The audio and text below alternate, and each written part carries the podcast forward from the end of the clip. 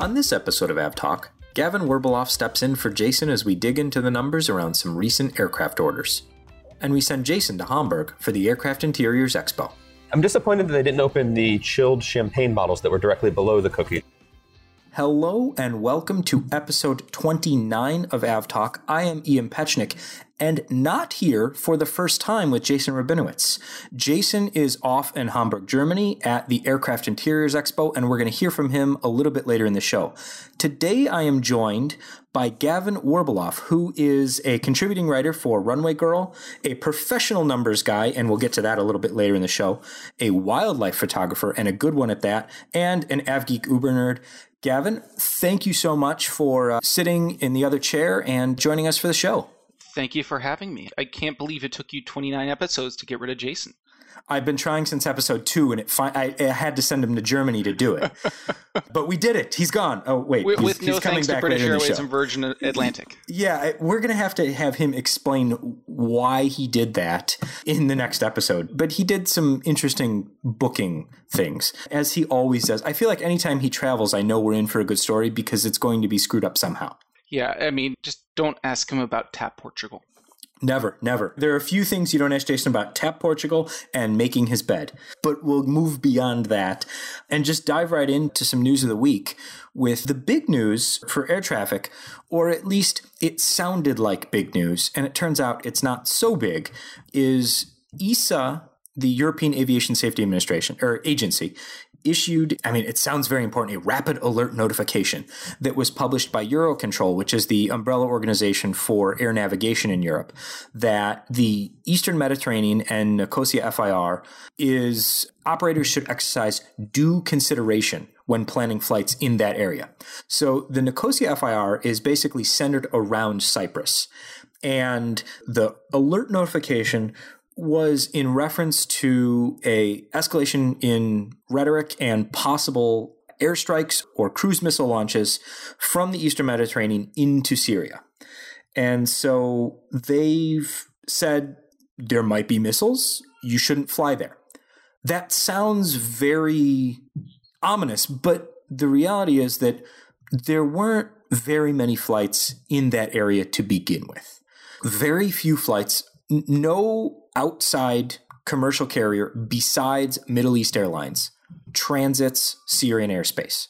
And they have now said that they're going to not transit Syrian airspace and started today. We're recording April 12th. They said starting today, they're going to fly around. So they've added basically 30 to 45 minutes to their flights that are east of Beirut. They're a Beirut based airline. And so they've added, you know, 30 to 45 minutes. They now fly around through the Sinai Peninsula and through Egypt to get to, to where they're going to points east. And Kuwait Airways has said, we're just going to cancel our flights to Beirut for the time being and see what happens as, as far as the situation progresses. Most of the general media took this as saying no one should fly over Syria and they're clearing out the airspace. And that had already happened. It's been years I don't even know the last time that a carrier besides Middle East Airlines and and carriers based in Syria flew over Syria. Yeah, you know, when things started up and getting bad, and they've been bad, I can't believe it's been seven years. Everyone just sort of stopped serving Damascus, and it kind of stayed that way. You know, Lebanon has its own colorful history, and its uh, MEA is is home is that's their home base, and you know they're comfortable flying in and out but a lot of the traffic had dissipated out of there already. It's not like there had to be, be tons of reroutings or changes to to operational plans. Exactly. And some of the other airlines that that service Beirut and and Tel Aviv generally, they have decided to instead of flying back to Europe north across uh, Cyprus, they've just decided to go south and around. Those aren't new routes they're just consistently choosing to do the southern route back to Europe now. So it's not like there there was some sort of massive recalculation among the global airline population to change routings here or anything like that. So I think the news was more a reminder than anything else. But it'll be interesting to see what happens, if anything, in that area and as well as how long this particular notification or, or, alert stays in place. The the original listing was for 72 hours, but we'll see if that that continues or is, is reissued.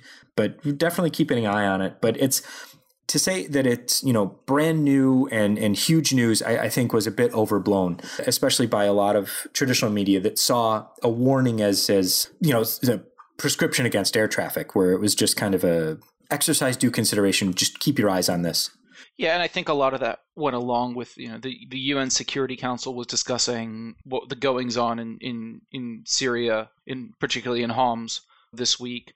Uh, you started to see some more serious rhetoric coming out of London and Paris regarding what's been going on in Syria, and and it started to come out of Washington as well. So it makes a lot of sense that they started give everyone fair warning because we don't know what's going to happen, and it you know whatever does or doesn't happen could be happening right now. Right, right, and that's it's certainly something that everyone needs to be aware of. But I think that the way it played, at least the way that I was fielding some requests from media and things like that was that you know Uh, Syrian airspace is suddenly all clear. And it, that's certainly not the case because it's been that way for, for years. And so that's something that I, I think is important to keep in mind that this isn't something brand new. It's just a continuing, you know, effort to, to keep everyone safe.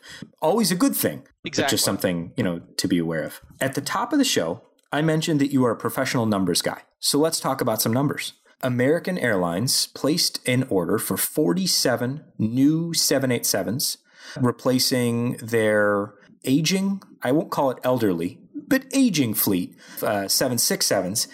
They took or will take 22 787 8s and 25 787 9s starting in 2020 and 23. And then they added 28 options on top of that order. And so I said a bunch of numbers. Gavin, if you would be so kind to explain any and all of that.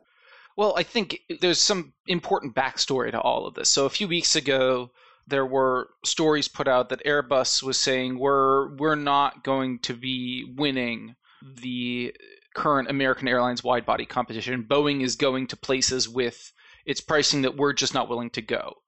So before American and US Air merged, US Air had placed an order for 22 A350 800s, which over the course of the development of the A350 program, that particular model has pretty much been it's gone. It's there are no more active orders for it.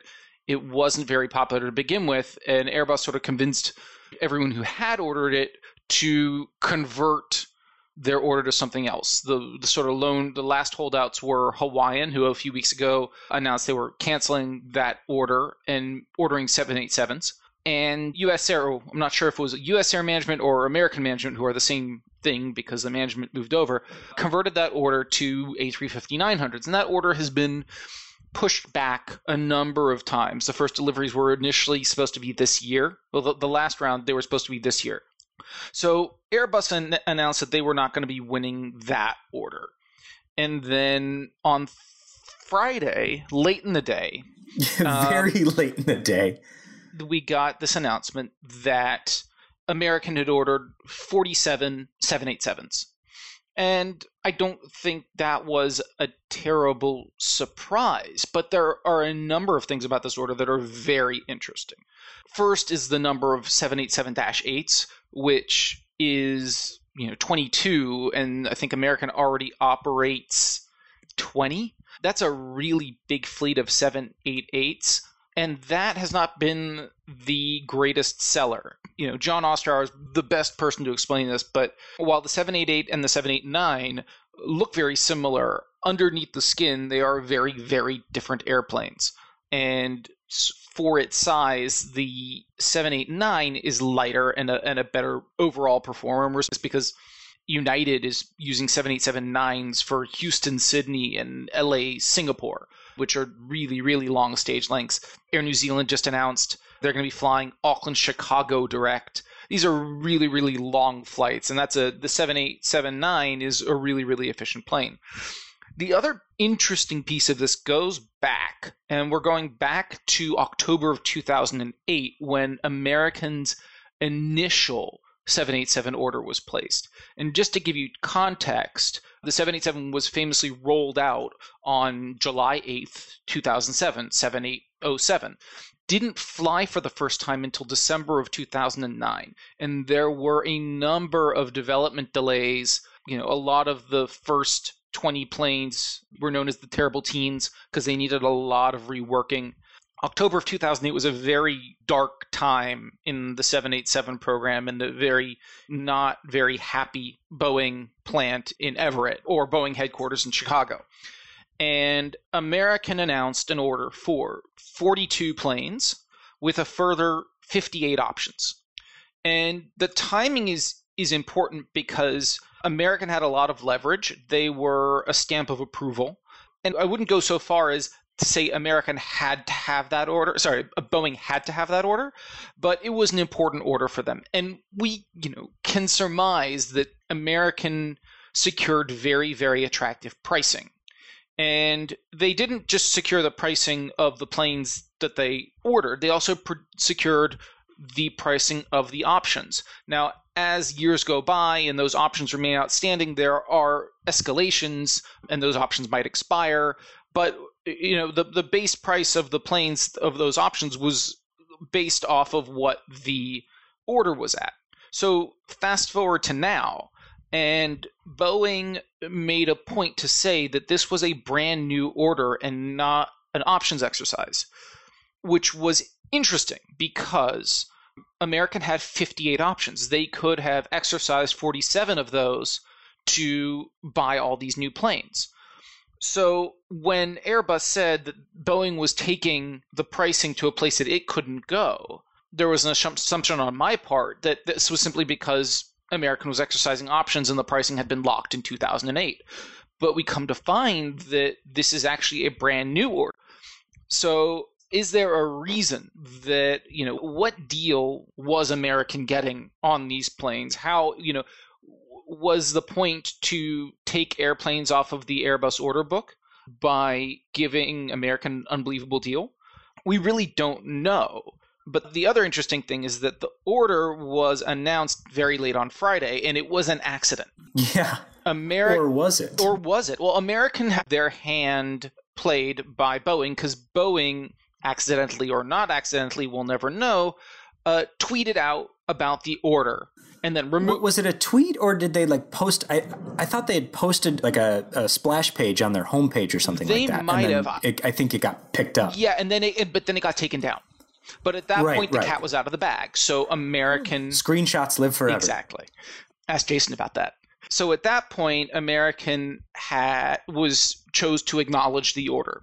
Forbes had an article out in the days after that said that this was all a mistake, that American was actually waiting for Airbus to make an announcement of the cancellation before they announced the Boeing buy, which is interesting in and of itself because I have never seen an instance where an airframer went out of its way to make an announcement or press release about a canceled order.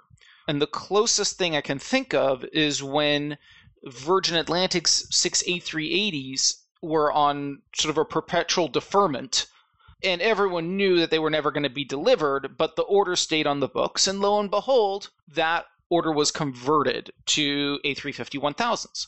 So we haven't seen any announcement from Airbus, but it really begs the question well, if they were going to announce that this was not just a cancellation, but a cancellation and conversion or a cancellation new order, what would that be for? Because American already has an order, an outstanding order with Airbus for 100 A321 Neos, and none of those have been delivered yet. And they just announced that they weren't going to take Airbus wide bodies.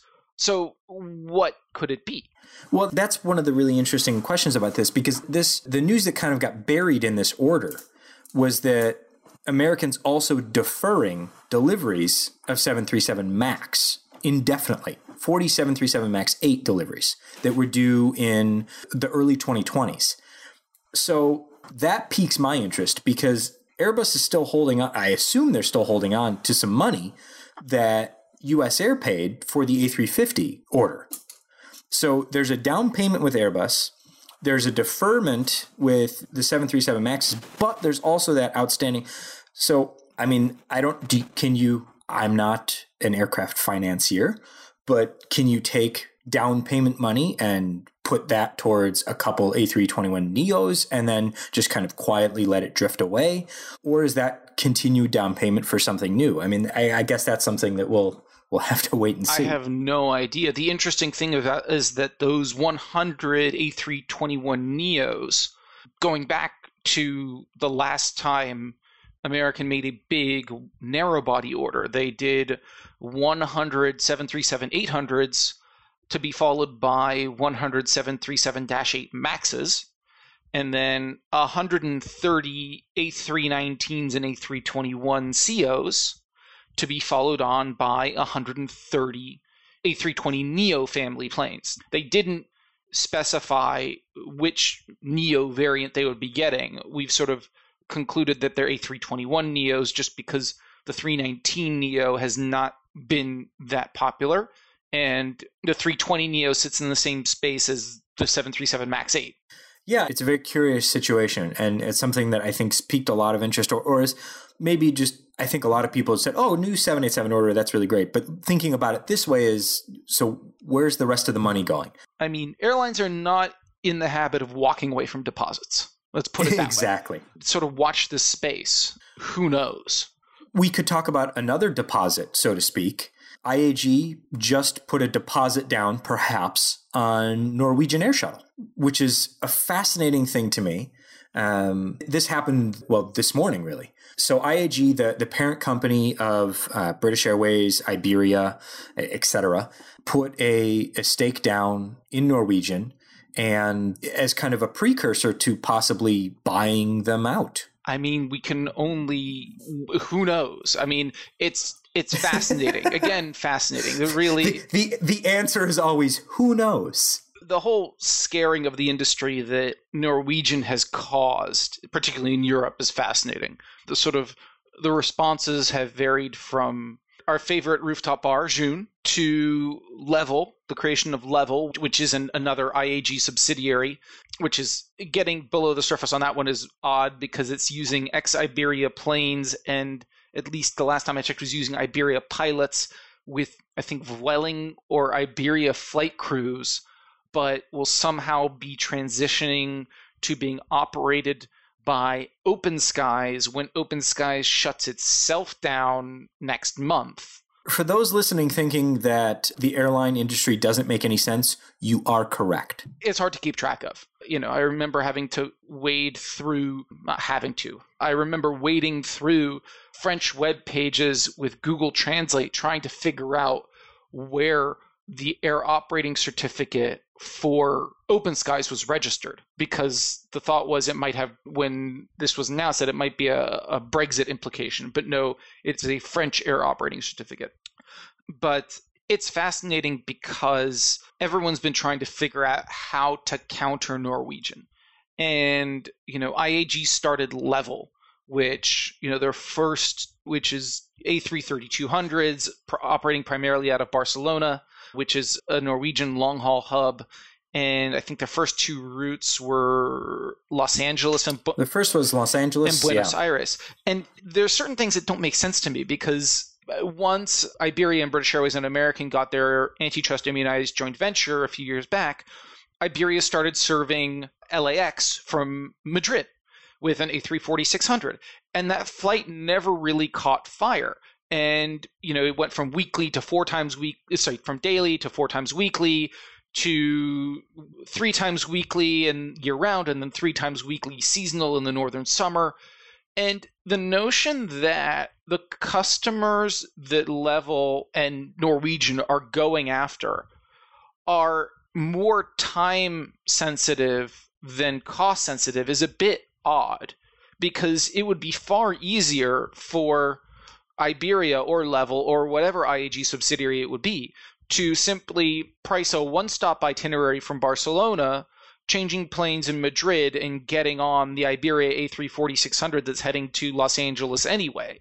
You know, if that capacity is flying anyway, why is it necessary to start bringing in more capacity from a city that's 30 minute flight away? Yeah, I mean, they IAG has struggled, and uh, I guess all legacy carriers have struggled. I mean, you know, Lufthansa's been a little bit more insulated, but the Lufthansa group has also had to deal with kind of a, a low cost insurgency.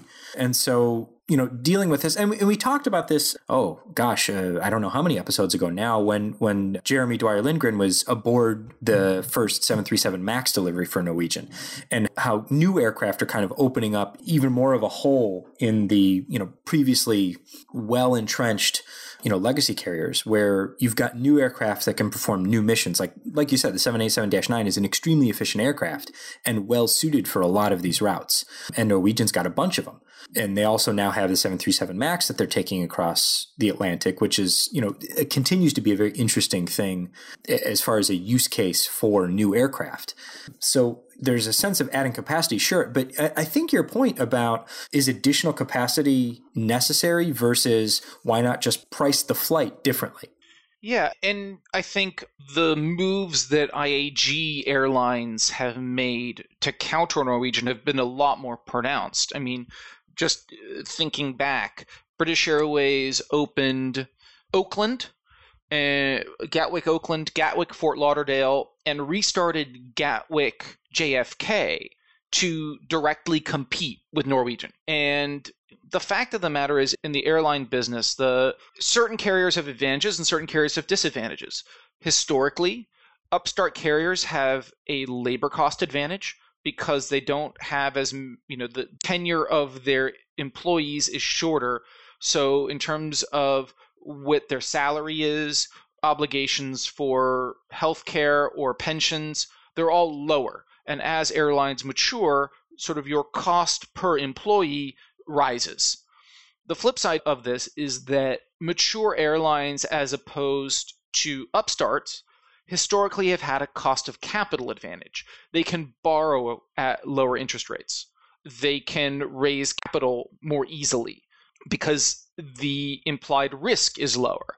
And post financial crisis, I'm getting real nerdy here. In the zero interest rate environment, we did promise that you were a professional yes, numbers guy. We yes, did promise so, that. So we're just we're this is new ground for us, so I'm, I'm, enjoying it because Jason and I are decidedly not numbers guys. So it's good to have someone in who actually can explain these kinds of things. I just thought you were trying to get rid of Jason. I didn't realize you actually wanted me. That too. That too. but you know, post financial crisis, with interest rates being held for so low so long, we've seen that cost of capital advantage that the legacy carriers have had go away. And all they're left with is this labor cost disadvantage. And so from an, you know, all-in CASM perspective, cost per available seat mile, the legacies, they've got a pricing floor that's higher than Norwegian because of their employee costs. Now, Norwegian has been growing at such a clip and they're pricing their flights so low that their break even load factor is much higher than a lot of other carriers. If you look at British Airways, you know, 15-year-old 777-200 ER that they're flying from Gatwick to JFK, well, that thing's paid off. And even if it's not paid off, they're much farther along. The cost to keep it sitting around is much lower than it is for Norwegian's brand new 787 9. So there's a bit of a waiting game going on. And we've seen Norwegian have some really poor financial results over the last few months.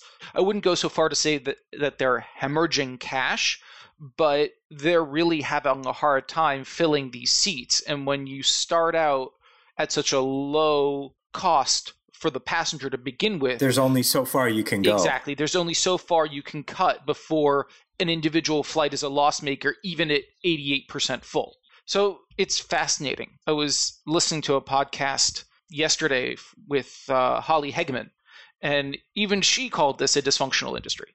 if, if anyone can call it a dysfunctional industry, I think she yeah. has the right to. You know, she she also had the guts to call out Bob Crandall in a written letter, which I don't think I sure don't.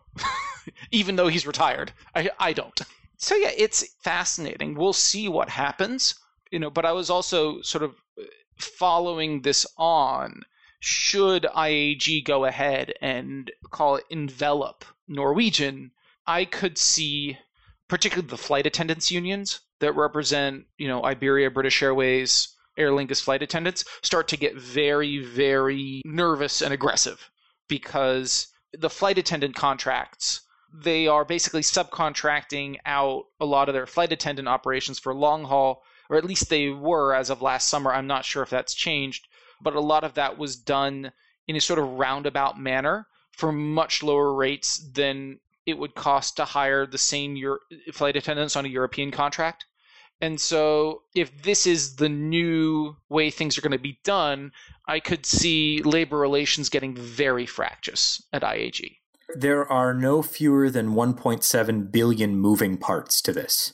And we will definitely keep on this because th- this could be a, a, really big deal or it could turn into nothing because this is the airline industry and nobody is assured of anything. Let's take a quick break and throw it over to Jason and Seth Miller who are in Hamburg, Germany right now for the Aircraft Interiors Expo, and they're going to fill us in on some of the things that are we're likely to see in airplanes in the near future and some things that are pretty cool but we'll probably never see. So, we'll throw it over to them and Gavin and I will be back in just a few minutes.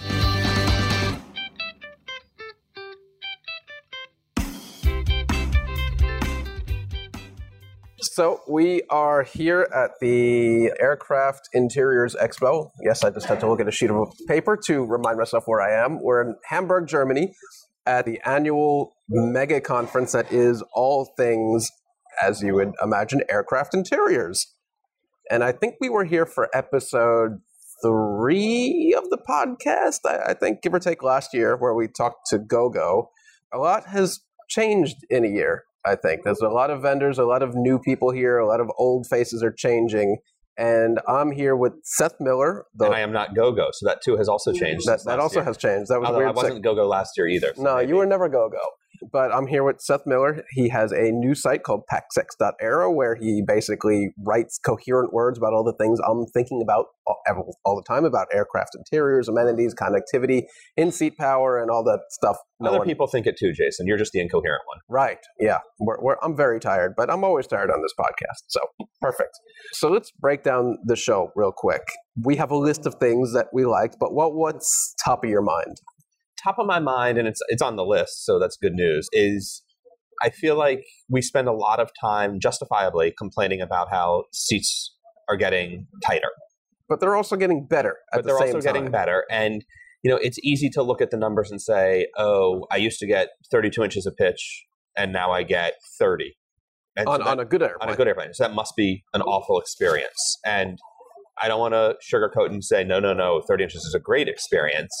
But with the newer seats, at least from a space perspective, I think what we're seeing is that your sort of your knee room space, your shin room space, really actually hasn't gone down. I think I think there was a window where it did a little bit yeah. because the seats weren't small enough, but now the slimline seats are actually getting to the point that you are getting some of that knee room and shin room back. And I think know, we, we sat in, in these seats at a number of vendors' booths this week at 28 and 29 inches, and admittedly only for three to five minutes at a time. Yeah, I'm not going to sit in a trade show seat for uh, seven hours. Right, but they're also not supposed to be at that pitch on those flights for seven hours. They're supposed to be on those at that pitch on those flights for two hours, three hours, right. maybe four. I mean, in some places it'll be. There's going to be airlines that stretch They'll it, stretch but there's it airlines that stretch things all the time now too. What I think we ended up with though is that it's not quite as awful as it used to be. Right. So this has been a trend we've see, been seeing at the show for a number of years. Is that you had some smaller entrants to the market who were really innovating, bringing seats that were more livable at tighter pitches, which kind of forced the big incumbents to get their act together and offer something new and improved. And now we're really, we've been seeing it for a couple years, but now it really seems like it's really taking hold. Yeah. And so, I mean, some of the vendors, we Mirus is installing on AirAsia. They're actually finally flying now. They've got a few, handful of airplanes installed. And we've talked about these seats. I'm sure we talked about it last year. You should have. We, we've talked about them a lot over the years. They're going to be on 300 ish AirAsia planes going forward we sat in the 29 today, or maybe the 28. 28 or 29. I don't we remember 28, which one. I think. And It was the gentleman showing us around at six two, and he sat down and his knees hit the seat in front of us. You at six one ish had like a half inch gap, and me at five eleven ish had a, like a two inch gap. Is it great? No, No. But at a 29, 28 inch pitch, like it, I didn't have my knees in my chin, Right. and you know, and their seat through some interesting design and some work they've done is actually reasonably well padded and pretty comfortable for being a short haul, not supposed to be the most luxurious product ever seat. They also have a long haul version that's way more padded and but narrower. a little narrower because that's the aircraft type. Yeah, AirAsia does nine abreast on their A330s and instead it's of only about uh, 16.9 17 inches wide and, and, And we that- felt each other's shoulders it was not we, ideal We rubbed elbows, so to speak. yeah That was not great, but again, the pitch portion of it, which is usually where people are complaining, wasn't awful. The padding, the new layout, the new design they have for this, a little more padding on their long haul version than on the short haul because it's longer flights, was reasonable. yeah I'm not going to say any of these are, you know, Barca loungers. None of this is going to be the super crazy padded whatever we had in the 70s. But oil costs more, and they even took a they lot even less, took away so- their retro seats that they had on display so even those are gone from the booth that's true. That was Recaro. Sorry, that was That Rockwell was- Collins. rockwell Co- no that was uh that was recaro did Was it that. Recaro? yeah Okay, yeah.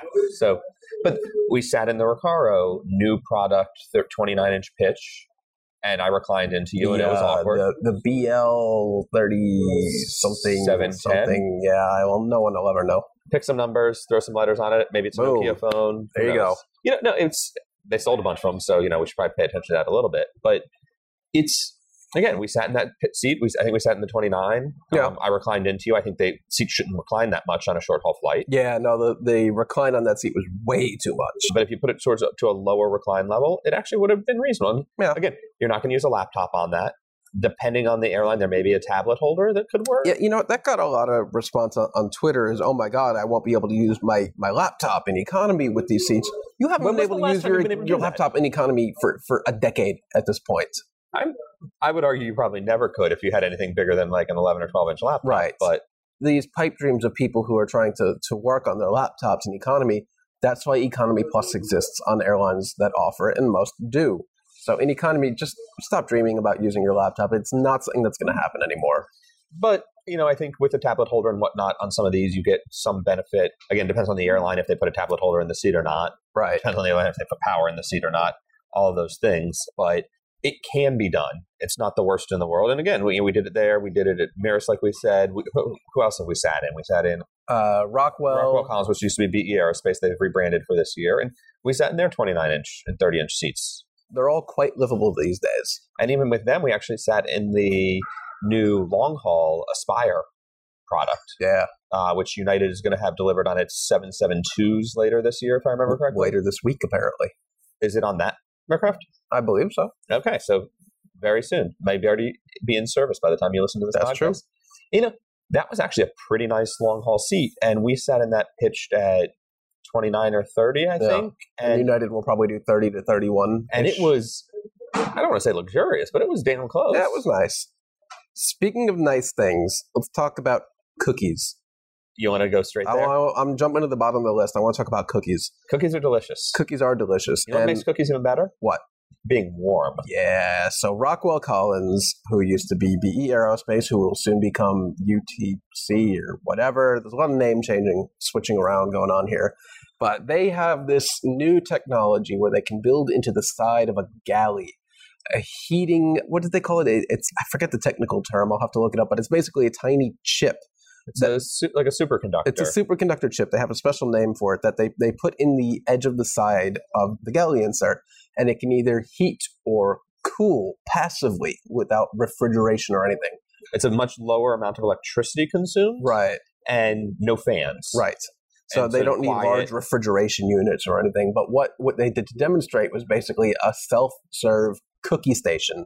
So they envision The flight attendants would bake cookies, but then they'd put them Right. in this cookie in this warming thing. So you could just walk up, grab a hot, fresh baked cookie, and they actually had hot, fresh baked cookies on the stand. You could, At eight thirty in the morning, it was could spectacular. and it was a great breakfast, part of any nutritional breakfast. Yeah, I'm disappointed that they didn't open the chilled champagne bottles that were directly below the cookies. Because if you're going to do breakfast of champions, you kind of got Chocolate chip cookies and champagne. And it's the Peltier effect, P E L T I E. R. Thank you. Yeah, and it's it's a neat thing. It's basically like a six inch deep unit, so it's relatively small. It can bolt onto the side of a galley that already exists, so the airlines can add it on without ruin, you know, without decreasing flight attendant access, without really getting in the way of people going to the lab. It's it's one of these things. It's like this is an add on that yes, it costs some money, has some weight. There's all these things associated with it, but for the airlines that actually want to really be nice to their passengers. It's available today, and it's really cool. And like this, the way this the cooling and the heating works, you know, I, maybe it stops being uh, champagne bottles. I was lobbying for ice cream sundae self serve bar. Yeah. Could get a little messy. I, I could see the cookie situation being a problem. If they bake a batch of a, a dozen cookies, they put it in the warmer, everyone's going to smell it, get up and run to the galley to Yeah, try to get a yeah. cookie. Remember, no loitering or queuing in the galley or lavatory That's right. It's safety regulations. That's right. Some such nonsense. But yeah, I, no, I agree with you that that was definitely very cool. Very, very cool. Outside of the box thinking. outside of the and it's just like this little half inch by half inch chip that produces heat and coolness. Uh, I don't even know, but cold, but it was very interesting, creates heat and sucks it away from you. basically. Heat Um, sucker instead of a cooler. Yeah. So now I'm going to the middle of the list here. The Airbus Zodiac lower berth bunk bed thing, Lower storage bin, something. lower lower human storage receptacle. Yeah, so you know, we, we got that whole uh, joke that humans are self loading cargo. They really can be self-loading cargo now. And the theory here is from Airbus and sort of the industry across the board is that the cargo is down. Cargo shipping or shipments, cargo shipment is not down, but capacity in dedicated cargo wide body fleets is up. right. You got, you know, 748s. Qatar Airways just bought a bunch. They Actually, uh, during the show, announced an order for five more 777 freighters.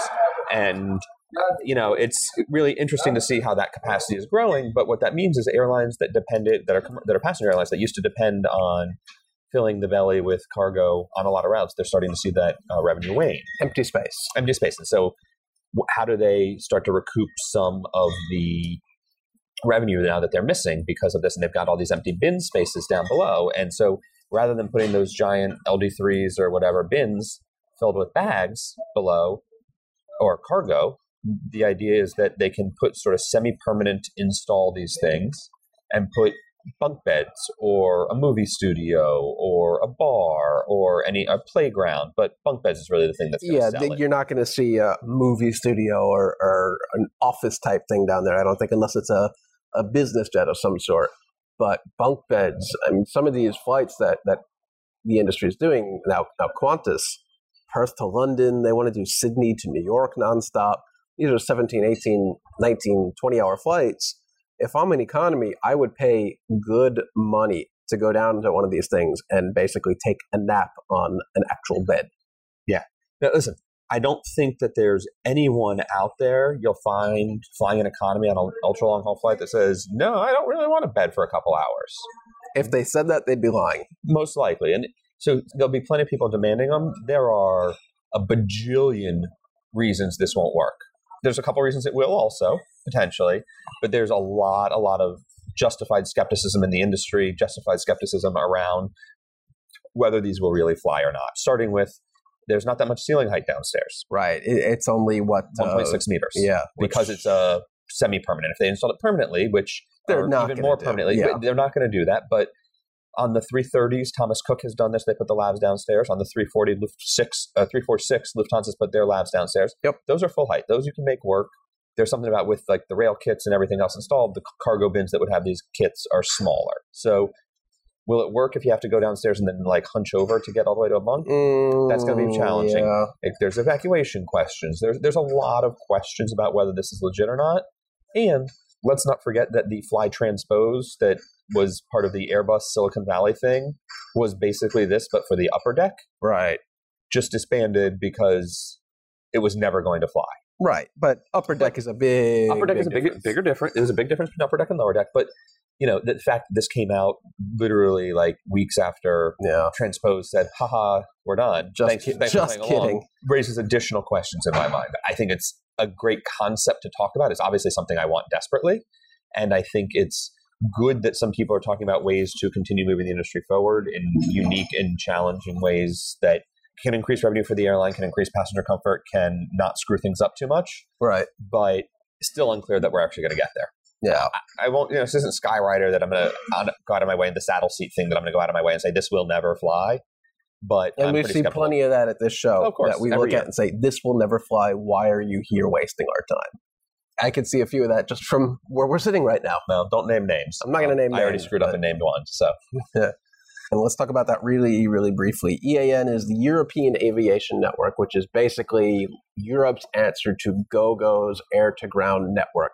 It's a network that doesn't rely on, well, technically doesn't rely on satellites. We, we could talk about that real quick. yeah, they acknowledged that they could run the whole thing off of the ground. I mean, they've been saying that for a while now, but They're not supposed to. well, they're- they're not supposed to run it that way. Right. Whether they can, they're supposed to say it or not, who knows? So they have a couple hundred cell sites spaced all throughout EU uh, member countries, as well as Norway and The Balkans. the Oh, the, no, sorry, no. the EU is it's EU plus Norway, Sweden. That's it. And I don't know if Iceland's included or not. Iceland. Uh, England, UK.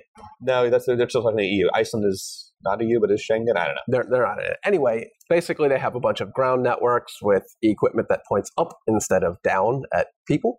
And it's an LTE based network, and it's being installed right now on IAG member airlines. So that's BA, Vueling, Iberia. And it, we've been hearing about it for years, but it seems like we're finally ready to see some actual competition when it comes to Wi Fi on European short haul and we got to go up to uh, one of the towers here in Hamburg. Sort of, there's a, a big, huge tower. The the the Hertz. The named for Hertz- Mr. Hertz, the gentleman who you know discovered or deve- had a huge uh, part in developing electricity and alternating current. there you go. And we went up to the top of the tower, saw some of the equipment, uh, Nokia's 5G equipment. weren't allowed to take any pictures because apparently it's super secret. But that was cool. They have a, a couple hundred of those throughout Europe, and they're finally launching.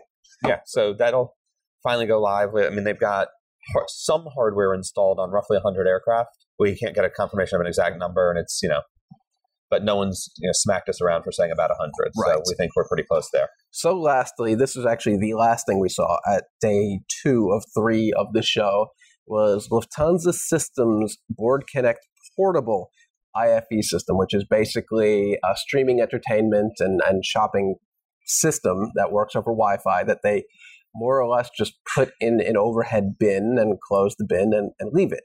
And that's the extent of the system. They can also plug it into aircraft power so it can work without having to rely on batteries. But they have this interesting thing that I always wondered how these systems that aren't plugged into the aircraft physically know where they are. Because you go into the portal and you see like the flight map, you see where you are in relation to the world, speed, heading, and all that. And it looks a lot like Flight Radar 24, except you don't see all the other aircraft. You just see yours. And I've wondered how do they get that information?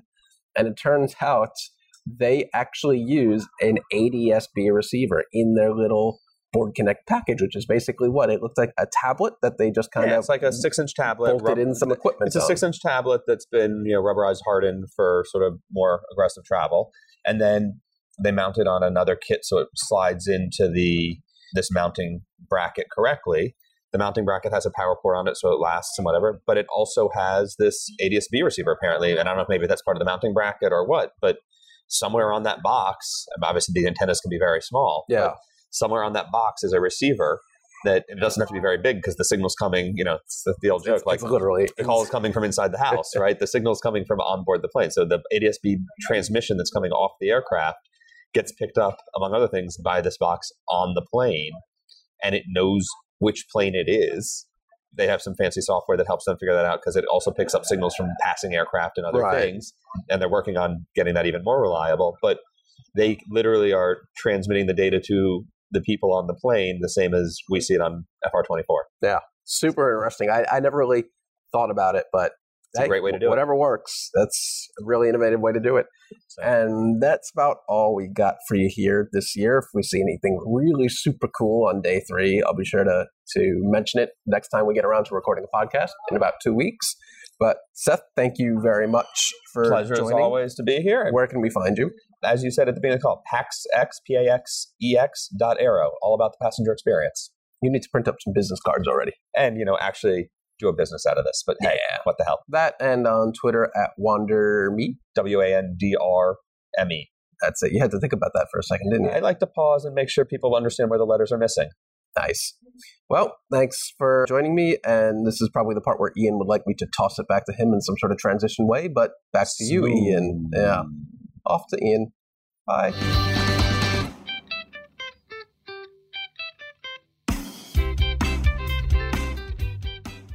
Jason and Seth sound like they're having quite a bit of fun in Hamburg and, and hopefully Way too much fun. Exactly. And so hopefully we'll hear more what they're they're still exploring. And so on the next podcast we'll hear a little bit more about what they got up to and, and some of the things that we're we're actually likely to see on the aircraft. I don't think we're gonna see sleeping berths in the cargo hold anytime soon, but the idea is it's it's an interesting one.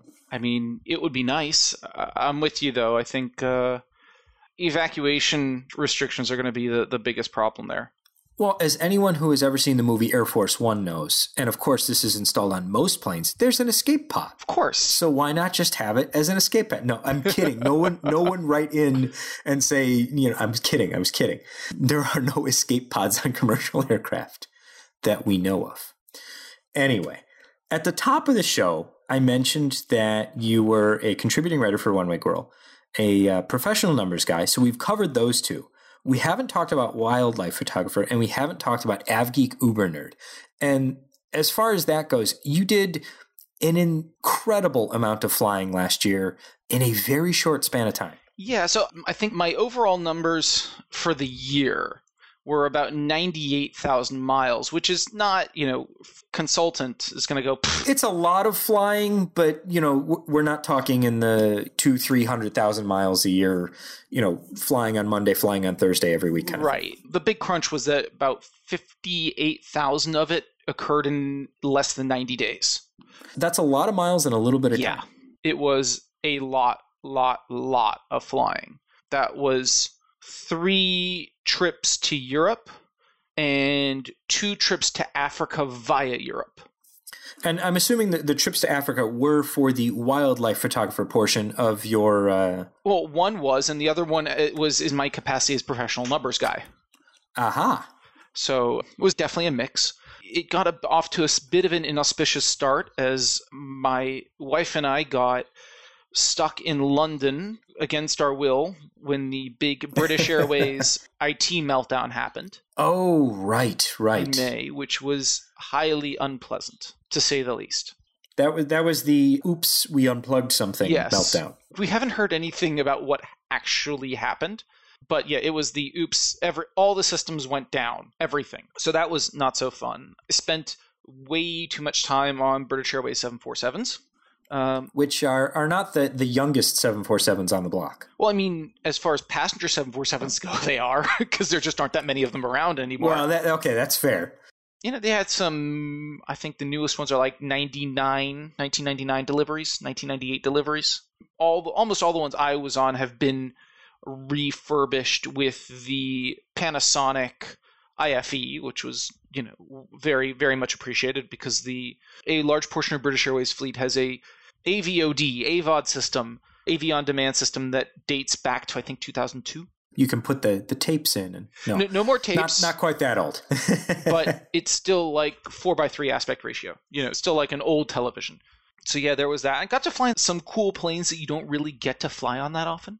I got to fly on a on a Twin Otter, which I I love, which are really great planes that you f- find flying in and out of dirt strips a lot in like Canada, you know, rural Canada and, and Central Africa and Alaska and places like that where uh, you don't have a lot of paved runways, and they're really powerful and can take off with a very high load and a very short distance. So that was definitely definitely fun. I loved my little twin otter ride out to the Masai Mara for the what is the greatest wildlife show on earth, the Great Wildebeest Migration, which was a lot of fun and a lot of wildebeest. They move in large groups. I think I saw like fifty thousand in one afternoon once. It was pretty insane. we uh, we'll, we'll have to put a link in the show notes to some of that. Okay, sounds good. But it's funny, my numbers impulsiveness or or compulsion i'm not sure which one i'm not i'm not i'm not a psychiatrist or a psychologist but i sort of logged all my flights and i'd been using a website for a number of years that all of a sudden i saw it was now part of flight radar aha how about that so what you're referring to is is now called my flight radar 24 it used to be flight diary and a few years ago well, last year now we gave it a little bit of love and upgrade and added some more um, kind of more power to the statistics computation and and gave it a facelift and, and things like that and, and, brought it under the the flight radar 24 for envelope. But yeah no it's it's a great site I think for anyone who's interested in in numbers behind flying, but who also just wants to keep track of of where you're going and and things like that. I use it to keep my family members happy when I'm flying somewhere. So I'll go be on the plane and, and I, you know, automatically send, I, I, don't have to do anything. So if the plane doesn't have Wi-Fi, I don't have to worry about it, but I'll punch in the flight number beforehand and then it automatically sends a, you know, a Facebook message or, or a tweet or something like that says, you know, I'm, I'm taking off, I'm, I'm going. And then you can also send one that says I landed because uh, I formerly would get yelled at, you know, I, I have no idea where you are. And so this makes it very easy. So yeah, it, it's a lot of fun, and and I think we added some cool graphics to to give you a sense of you know what you're flying, how you're flying there, and you can download a, a route map that kind of shows you where you've been over the year or years, and depending on how long you've been using the the service. I'm looking at my profile now, and I am at one million two hundred and six thousand three hundred and twenty five miles. There you go. And how many? How with the distance to the moon? I guess is the five five point oh five times. You're there the and back. a few times. Oh, well, no, I'm I'm just there. I need I need I need to you know log another you know, half time. yeah, you're stuck on the moon right now. That's the that's a fair point. Exactly. Although it, it, what's interesting is that it shows like your top aircraft by number of flights and miles, and I'm looking at mine, and over a quarter of those 1.2 million miles have been on 747 400s. I would say that's unusual for most people because I, I think the the top overall is the 737 family from pure longevity and ubiquity. But I want to go back to the moon for a second and space because I want to close on something that is really cool. The Virgin Galactic VSS Unity, their Spaceship 2, had its first powered flight last week. And it was really fun to watch because you can track it on Flight Radar 24. And so it's really fun. Sort well, sort we'll get to that part in a second. So White Knight 2, the carrier ship that's basically a giant airplane that carries the spaceship in between two fuselage sections before kind of dropping it and then VSS Unity starts its rocket motors and away it goes. You can track them together and so you see these, you know, two icons sitting on top of each other for a little bit and then they separate and that's always fun to watch. Up until now, they've separated and then they've flown and landed back in the Mojave Desert. Last week, VSS Unity first powered flight hit its rocket motors, pulled up into a, an 80 degree up incline flight, and hit Mach something. I forget it was like 1.87 or something like that, and went up to 80 some odd thousand feet. We didn't quite show that on the site. And so I was like, well, that's interesting because we have data, but it, it, seemed like it was hitting some sort of ceiling. So I checked with our developers. Our MLAT tracking is designed to track commercial aircraft, which don't fly above eight tenths the speed of sound, nine tenths if we're lucky, and certainly don't fly above 60,000 feet. So when we looked at the data, we're like, why are we getting this interesting data? And it turns out that there's some sanity checks that a a rocket equipped with a Mode S transponder fails. And so the system was like, this can't happen. You know, you're wrong. It's not doing that. So I, I asked if there was something we could do for the next flight to maybe get a little bit more data. And, and it seems like there might be some work that we can do, but but we'll see if if anything can be done to you know, I wonder if you could convince them to put an ADSB transponder in it. That would be nice. I would love to be able to do that. And and it's something that I wouldn't say no to. But we talked about this before, I think, in a previous episode where uh, where it would be cool to, to have an ADSB transponder on on a spaceship. But we'll, we'll get there eventually, I hope, because this is a reusable aircraft, so it's going to have to come back through the National Airspace System, and it basically lands on a runway. So hopefully it'll eventually not far it'll eventually be equipped with with an ADSB transponder, but we'll see. all in due time, I guess.